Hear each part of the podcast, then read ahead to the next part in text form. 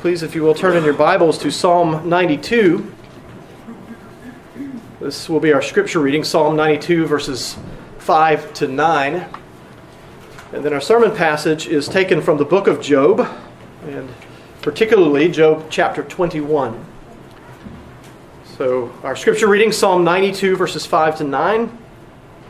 And then, uh, just, a, just a little bit in front of that in your Bibles, you'll find Job 21. So, brothers and sisters, I remind you that this is the Word of God you're about to hear. This is the Lord speaking to you. So I entreat you, I call upon you to give your full attention to God's Word as it is being read. Psalm 92, 5 to 9. How great are your works, O Lord! Your thoughts are very deep.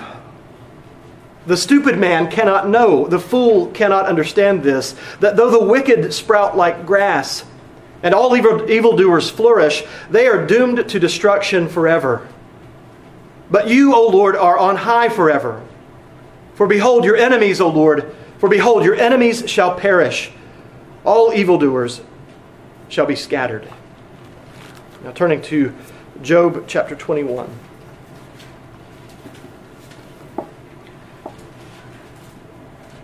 Then Job answered and said, Keep listening to my words, and let this be your comfort. Bear with me, and I will speak. And after I have spoken, mock on. As for me, is my complaint against man? Why should I not be impatient?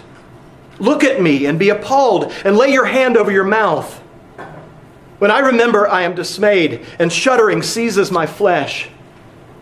Why do the wicked live? Reach old age and grow mighty in power. Their offspring are established in their presence, and their descendants before their eyes. Their houses are safe from fear, and no rod of God is upon them.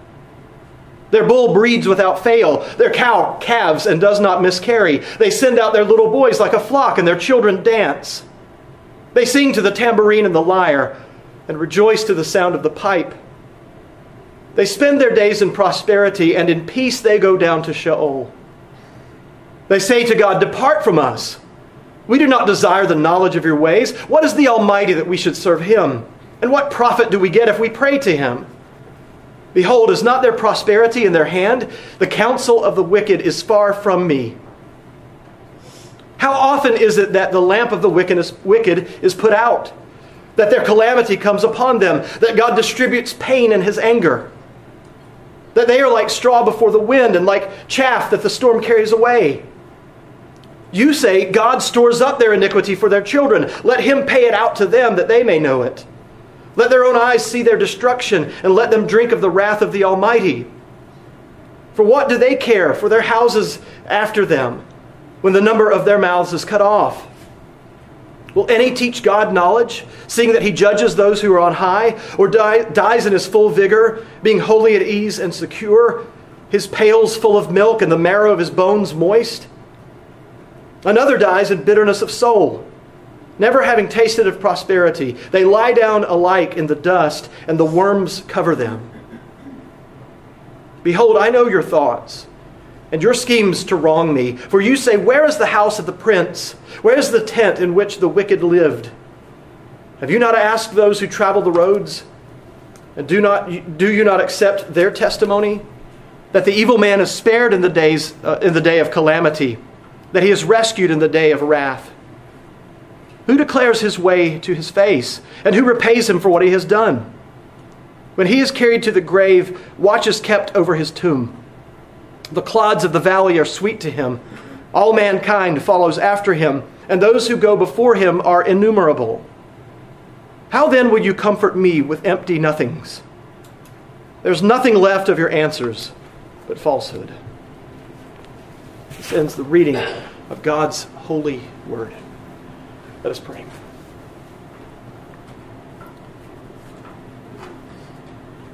Our gracious God, as we saw several years ago when we worked our way through the book of Job in its entirety, we saw, dear Lord, how difficult this book is, how hard it is for us to read, how hard it is to hear the things that are said. And honestly, O oh Lord, how often we find ourselves in agreement with those who are opposed to Job and trying to teach him a theology that is counter to what your word teaches us about you and your dealings with man. We pray that your Spirit would lead us today as your word is now to be preached. We pray that the preaching of your word would be honoring to your holy name, that your Spirit would guide the one who preaches, and that your Spirit would give ears to the ones who hear. We pray that you would help us to understand what you are saying in your word this morning. And we pray this all in the name of Christ Jesus. Amen. Now you'll remember, it's been a few years. I think it was 2017 when we went all the way through the book of Job. So it's been a few years, but you'll remember, and some of you perhaps have read through the book of Job recently. You remember that there's this pattern in the first half of the book of Job. Once the three friends show up, these three comforters, they show up after Job has had this tremendous, uh, terrible calamity that has fallen upon him. He's lost, he's lost everything. He's lost all of, uh, of the material possessions that he had. And these friends apparently travel from great distance, and they come, they, they come trying to help their friend. They've, they've heard news, this terrible report of what has happened to their friend, and they come in the name of, of helping him out, in, in the desire to comfort him. And over the course of this, the, the three friends and Job, they, they go back and forth. They take turns talking, they give speeches, and Job responds. And so our passage this morning is a response that Job is giving to his friend Zophar, the Naamathite. Now, prior to Naamathite, uh, sorry, Zophar the Naamathite speaking to Job, uh, the friend Bildad in uh, chapter 18 speaks to Job. And so Bildad speaks to Job. Job answers in chapter 19. Now Zophar speaks to Job in chapter 20. And in chapter 21, Job is responding back to Zophar. Zophar's speech in chapter 20, just give a brief summary of that. It, and Job's here, they offer a point and a counterpoint to one another. Job's speech in chapter 21 directly and assertively contradicts Zophar's main point. And Zophar's argument is summed up by what he says in chapter 20, verse 5. The exulting of the wicked is short, and joy uh, and the joy of the godless is but for a moment. Zophar's implicit argument throughout chapter 20 was that Job is living proof that the wicked suffer because Job is suffering. It's a very circular argument, isn't it? Job is suffering, therefore Job must be wicked because only the wicked suffer in this life. And so Job is countering in chapter 21 in the passage that I just read to you, and he says, contrary to Zophar's assertion, that the wicked prosper all the time. Now, what is implicit in our passage? It's not explicitly stated, but what is implicit in our passage is that if the wicked prosper, if the wicked don't actually suffer in the way that Zophar and, and Bildad, the way that they have asserted, then what that can also mean is that the righteous can suffer in this life. That just because a person is suffering does not mean that he's wicked. And so Job's point in chapter 21 is that if wicked people don't get what they do deserve in this life, but instead pro- prosper, then it is at least possible that righteous people do suffer even if they don't deserve it. The main thought that I want you to take away from this sermon today is this. When Christians suffer in this life, it is only because God is using our suffering to make us more like the suffering servant Jesus Christ. say that again. When Christians suffer in this life, it is only because God is using our suffering to make us more like the suffering servant, Jesus Christ. I don't have multiple points today. I've just got one big point. We'll just go with that. Point one and point only is, uh, is what you're about to hear. I don't even have a heading for this. I wasn't doing that back in those days of points and all of those things, and I didn't have time to incorpor- try to incorporate them into this sermon. But looking at chapter 20 for a moment, it's clear that Zophar's anger has been roused. And he's irate as he's speaking to Job. If you read that chapter, take some time to read it this afternoon. Read through it, and you'll pick up that Zophar is angry. He doesn't like what he's just heard Job say in chapter 19 and Job's response to Bildad, who spoke in chapter 18, and he's mad. He says in verse 2, Therefore my thoughts answer me because of my haste within me. He's livid. He's responding in haste, he says there in verse 2. And his speech pours forth from his lips. A cascade of words flow out of his mouth. He says in verse 3 that Job's words, his censure, have insulted him. That is Zophar. Zophar is insulted by Job's word, words in chapter 19. And he asks Job in verses 4 and following if he does not know the ages old truth that the exulting of the wicked is short, and that even though his height reach that of a mountain, the wicked will perish forever. Doesn't Job know this? Now, at this, this point in chapter 20, Zophar is speaking of the ultimate end of the wicked. And we would agree those who persist in their unbelief, those who refuse to trust in Jesus Christ, those who will not bend their knee and bow down before Christ Jesus as their Lord and Savior, they will suffer God's wrath for eternity. None of us would disagree with Zophar so far in what he's saying in chapter 20. That is the wicked person's ultimate end. But though Zophar begins at the end, he doesn't stay there. Skipping down in chapter 20 to verses 12 and following, Zophar begins to speak of the present suffering of the wicked man. So now he's talking about right now the wicked man is suffering. He says, Though evil is sweet in his mouth, though, though he hides it under his tongue, though he is loath to let it go and holds it in his mouth, yet his food is turned in his stomach. It is the venom of cobras within him. He swallows down riches and vomits them up again. God casts them out of his belly. He will suck the poison of the cobras. The tongue of a viper will kill him. And so Zophar is saying that when a person gives expression through his, uh, to his wickedness through his actions, that is, when a person commits a sin, God will smite that person with the wrath that we thought was reserved for those in hell. Zophar is saying the wicked will suffer hell on earth when they sin. He's saying the wicked suffer. Their suffering is punishment for their wicked deeds. And what Zophar is implying in his speech in chapter 20 is that those who suffer in this life most assuredly are wicked. Now, there, there is a form of this that has entered into the church. Not necessarily this church, but you've probably heard this. You might have even believed it at one point. I think sometimes we actually do sort of secretly believe it when things don't go right in our life. When things go south for a time, when we start to suffer, when, when we've known nothing but favor at our work, at our work, at our jobs, and then all of a sudden things just turn in a very dark direction and we can't seem to work things out. And we think, God must hate me. I must be being punished for something. I thought he was my father, but I don't know. And so we fall into that trap. In the prosperity gospel portion of Christianity,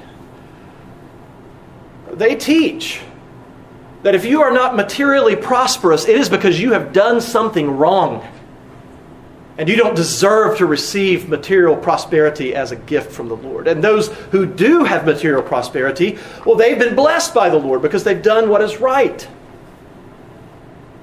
This is the age old, unbiblical, unchristian notion that if something bad has happened to you, you must have done something to deserve it. And it is indisputable that bad has happened to Job. He can't deny it.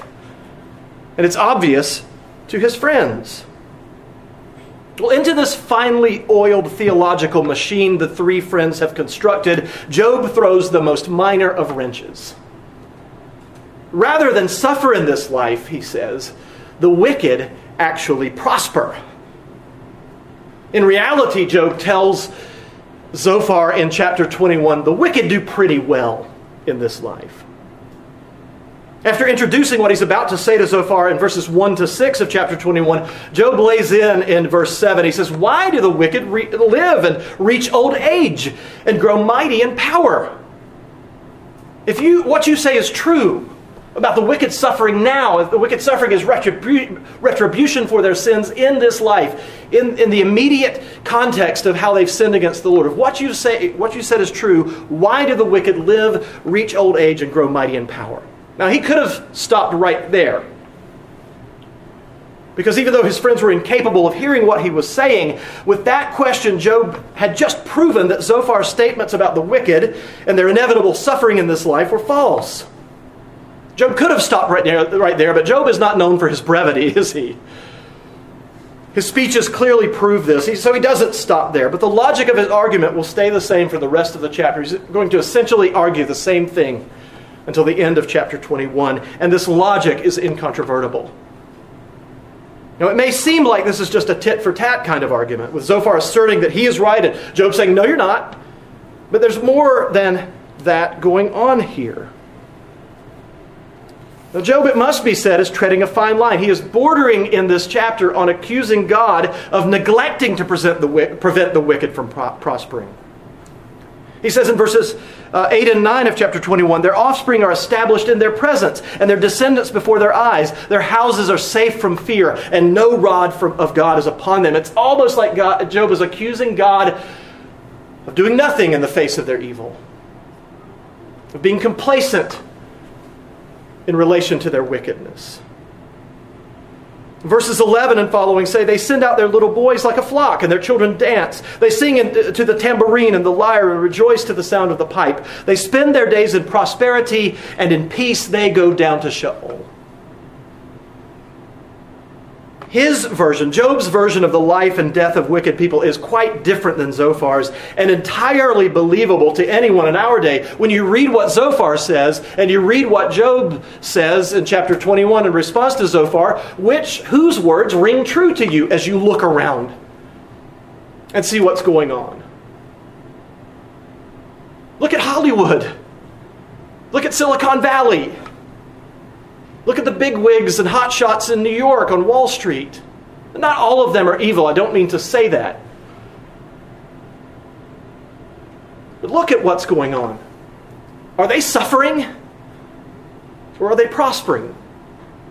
And, in this time, in our nation and around the world, when all of these, uh, these restrictions have been imposed upon us as a country, as a, as a society, how many people get to act as, as if those rules don't apply to them. How many people are suffering right now? And how many people are prospering and doing quite well? well that's not a surefire way to, to determine who is wicked and who isn't. It would not be good for you to just look around and say, oh, well, so and so is quite wealthy. They must be a very wicked person. We don't want to take what Job is saying to that kind of conclusion.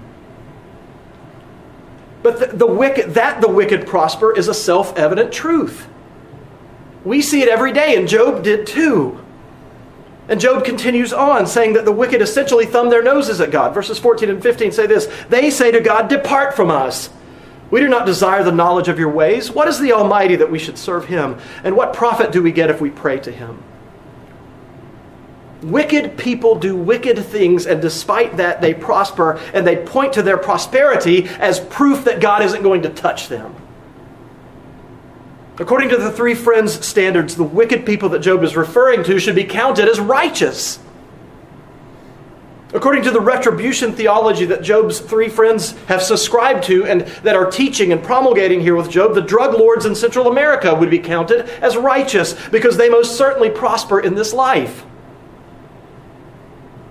But as Job says later in the chapter, in verses 23 and 24, that the wicked dies in his full vigor, being wholly at ease and secure, his pails full of milk, and the marrow of his bones moist. But another, he says in verse 24, referring to the innocent, dies in bitterness of soul, never having tasted of prosperity. Both lie down in the dust, and the worms cover them. But even in death, as Job argues in verses 27 to 33, the wicked are treated well. At their funerals, they're well attended. Their tombs have guards to watch over them. And mankind wants to emulate the wicked so that in death they will be honored in the same way. Job is saying even when the person goes down to Sheol, the people still remember them, the wicked, and revere them. Psalm 93 and Psalm 92, among others, echo Job's words in our chapter. Asaph in Psalm 93 says that he was envious of the arrogant when he saw the prosperity of the wicked. He observed that they are not, uh, they are not in trouble as others are, they're not stricken like the rest of mankind. In Psalm 92, verses 5 to 7, we read, How great are your works, O Lord! Your thoughts are very deep. The stupid man cannot follow. The fool cannot understand this, that though the wicked sprout like grass and evildoers flourish, they are doomed to destruction forever.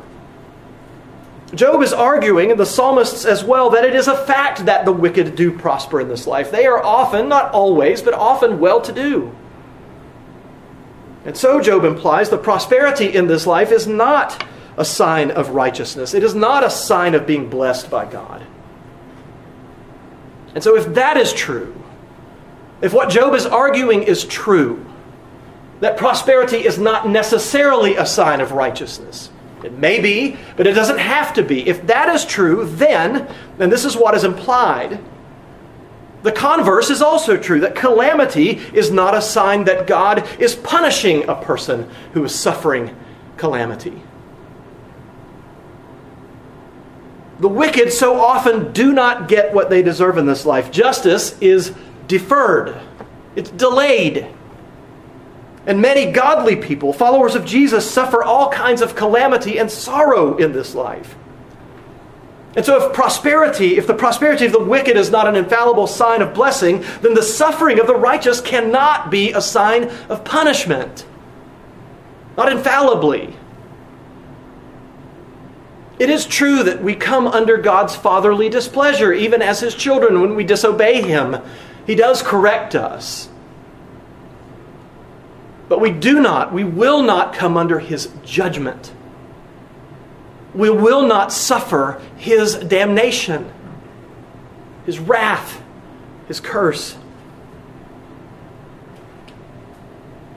That is what Job is arguing here. And by doing so, Job is still maintaining his innocence to these three comforters turned accusers. Now, we might decide that this just isn't right. We might start like to demanding that God slay the wicked and the evildoer. This idea that God is delaying his judgment, he's deferring that until a later point. But consider this, what Paul writes in 1 Corinthians chapter 6, beginning at verse 9. You want immediate judgment and satisfaction for the wrongs that you have seen the wicked do in this life. But think about this. Paul writes there, Or do you not know that the unrighteous will not inherit the kingdom of God? Do not be deceived. Neither the sexually immoral, or, nor idolaters, nor adulterers, nor men who practice homosexuality, nor thieves, nor the greedy, nor drunkards, nor revilers, nor swindlers will inherit the kingdom of God. Paul lists all types of people according to their sin, but it is at the end of all things that they will not inherit the kingdom of God. They don't receive their punishment for sins in this life. Not necessarily, they may, but not necessarily. They will receive their punishment for their sins in this life in the life to come. And that's actually a good thing, brothers and sisters. Believe it or not. It's a good thing. And it's merciful of God not to punish everyone who does wicked in this life. Why? Why is it a good thing? Because of what Paul says in the very next verse. And such were some of you. But you were washed. You were sanctified. You were justified in the name of the Lord Jesus Christ and by the Spirit of our God. It's a good thing that God does not smite us the moment that we commit our very first sin in our lives. Now, think about this. The Bible teaches us that all of our actual transgressions, all of the, the sins that we commit on a daily basis, those flow out of our sinful nature. So, what if, just a thought exercise here, what if in the first moment of our lives that our sinful nature began to show itself by causing sinful actions, whatever that, that might be? Uh, an infant who realizes that he can deceive his mother by sounding sick or hungry and get her to come to him when all he wants really is some attention. What if, because of that deception, God immediately brought the hammer down and poured out his wrath on that baby? What if he did this and uh, delivered those who committed this kind of sin immediately to hell? No one would live past infancy. Before a person comes to have faith in Jesus Christ, he or she is in the class of the people known as the wicked and such were some of you. If, as Job's three friends assert, God rains down punishment in this life for our sins without offering any hope for redemption, then none of us, no one anywhere would be saved. Not a one. But God has showed his forbearance. He showed that he is slow to anger and abounding in steadfast love in this, that while we were still sinners, Christ Jesus died for us. It wasn't when, at that moment when we became righteous, that Christ said, Okay, now I'll die for you because you're a pretty good person. While we were still sinners, Christ died for us. Now, Job doesn't fully understand what's going on in his life. He doesn't know why God is allowing all of these terrible things to happen to him. He does wonder if God is punishing him and why. But his hope rests in his conviction that just as the wicked can prosper, so the righteous can suffer. And neither is a reflection or a consequence of the moral state of the person. Don't go around judging those you see suffering and thinking they must be wicked. Don't go around judging those who uh, are prospering and think they must be righteous. This is not an infallible guide. It's not even close to an infallible guide.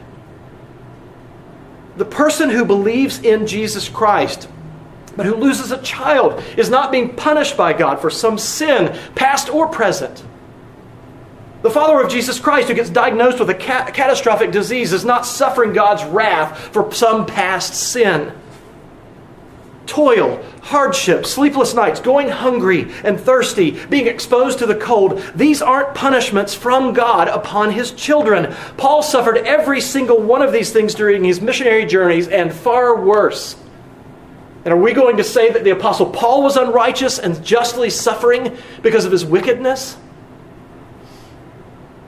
disease, the death of a loved one, the loss of a job, anxieties, mental duress. These are not different types of punishment that God is visiting upon you. They aren't. If you believe in Jesus Christ, then these hardships are the tools that Jesus Christ, the carpenter, is using to shape you into the person that he wants you to be. we can say unequivocally that Job's friends had it all wrong. Their understanding of the world was turned upside down from what the reality was. But we often think the same way, brothers and sisters, and we need to repent of this thinking because we are, we are discrediting the Lord. We're selling him short. We do think the same way. Sometimes it, we get caught up in this idea that if I'm just sailing along and doing well in my life, I must have done something good and God is rewarding me for it. And conversely, if I'm suffering through some kind of hardship or other, it's because I've done something bad and God is punishing me. None of us is, is, immune to this way of thinking. It is in the air that we breathe, it's what the culture believes.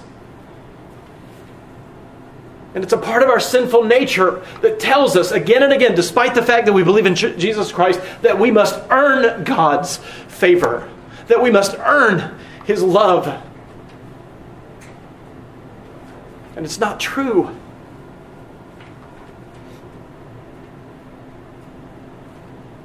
The opposite is actually true.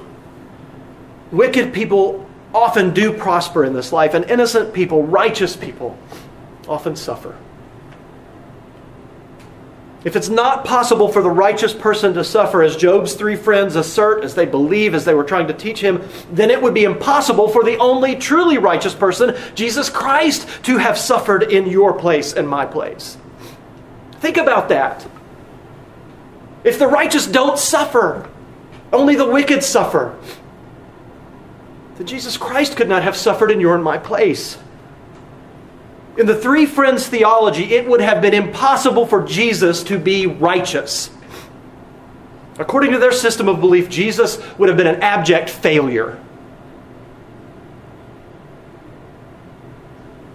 And there are many people in this world who regard Jesus as such. They don't believe in the resurrection. They think he just went to the grave and there he remained, if they even believe that he existed at all. Job closes his speech by asking in verse 34 how these three people, these three friends, will comfort him with empty nothings. And then he says that all their answers are falsehood. It's a pretty bleak ending to this chapter. But we'll close with this.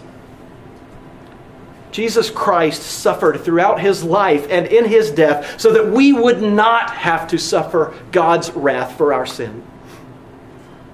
When we suffer in this life, it is only because God is using our suffering to make us more like the suffering servant, Jesus Christ.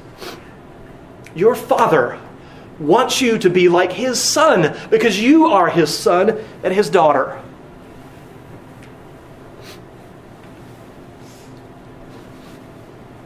He's making you like Jesus.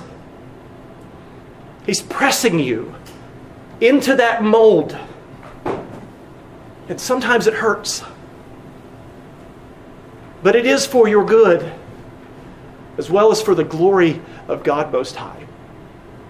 Brothers and sisters, that is good news. Amen. Let us pray.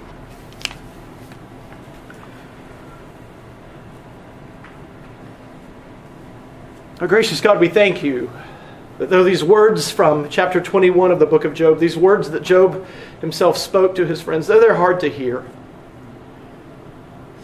and though we recognize that Job was in a very dark place in his life, he was suffering tremendously and being accused of heinous and egregious sin by these friends who had come to comfort him. We thank you for all that what he said implies. That we, even we who have been counted as righteous in your sight, who have had the righteousness of Jesus Christ imputed to us, even we can suffer in this life. We pray, dear Lord, that you would teach us that our suffering is not a sign of your wrath, of your displeasure, of your hatred, of your anger toward us. We pray that you teach us that our suffering is not a sign that you have rejected us. We thank you, dear Lord, that you have made an oath. You've made a vow that you will never leave nor forsake your children. And we pray that in those dark moments when we begin to doubt, that you would remind us of that truth. We pray this in the name of Jesus Christ. Amen.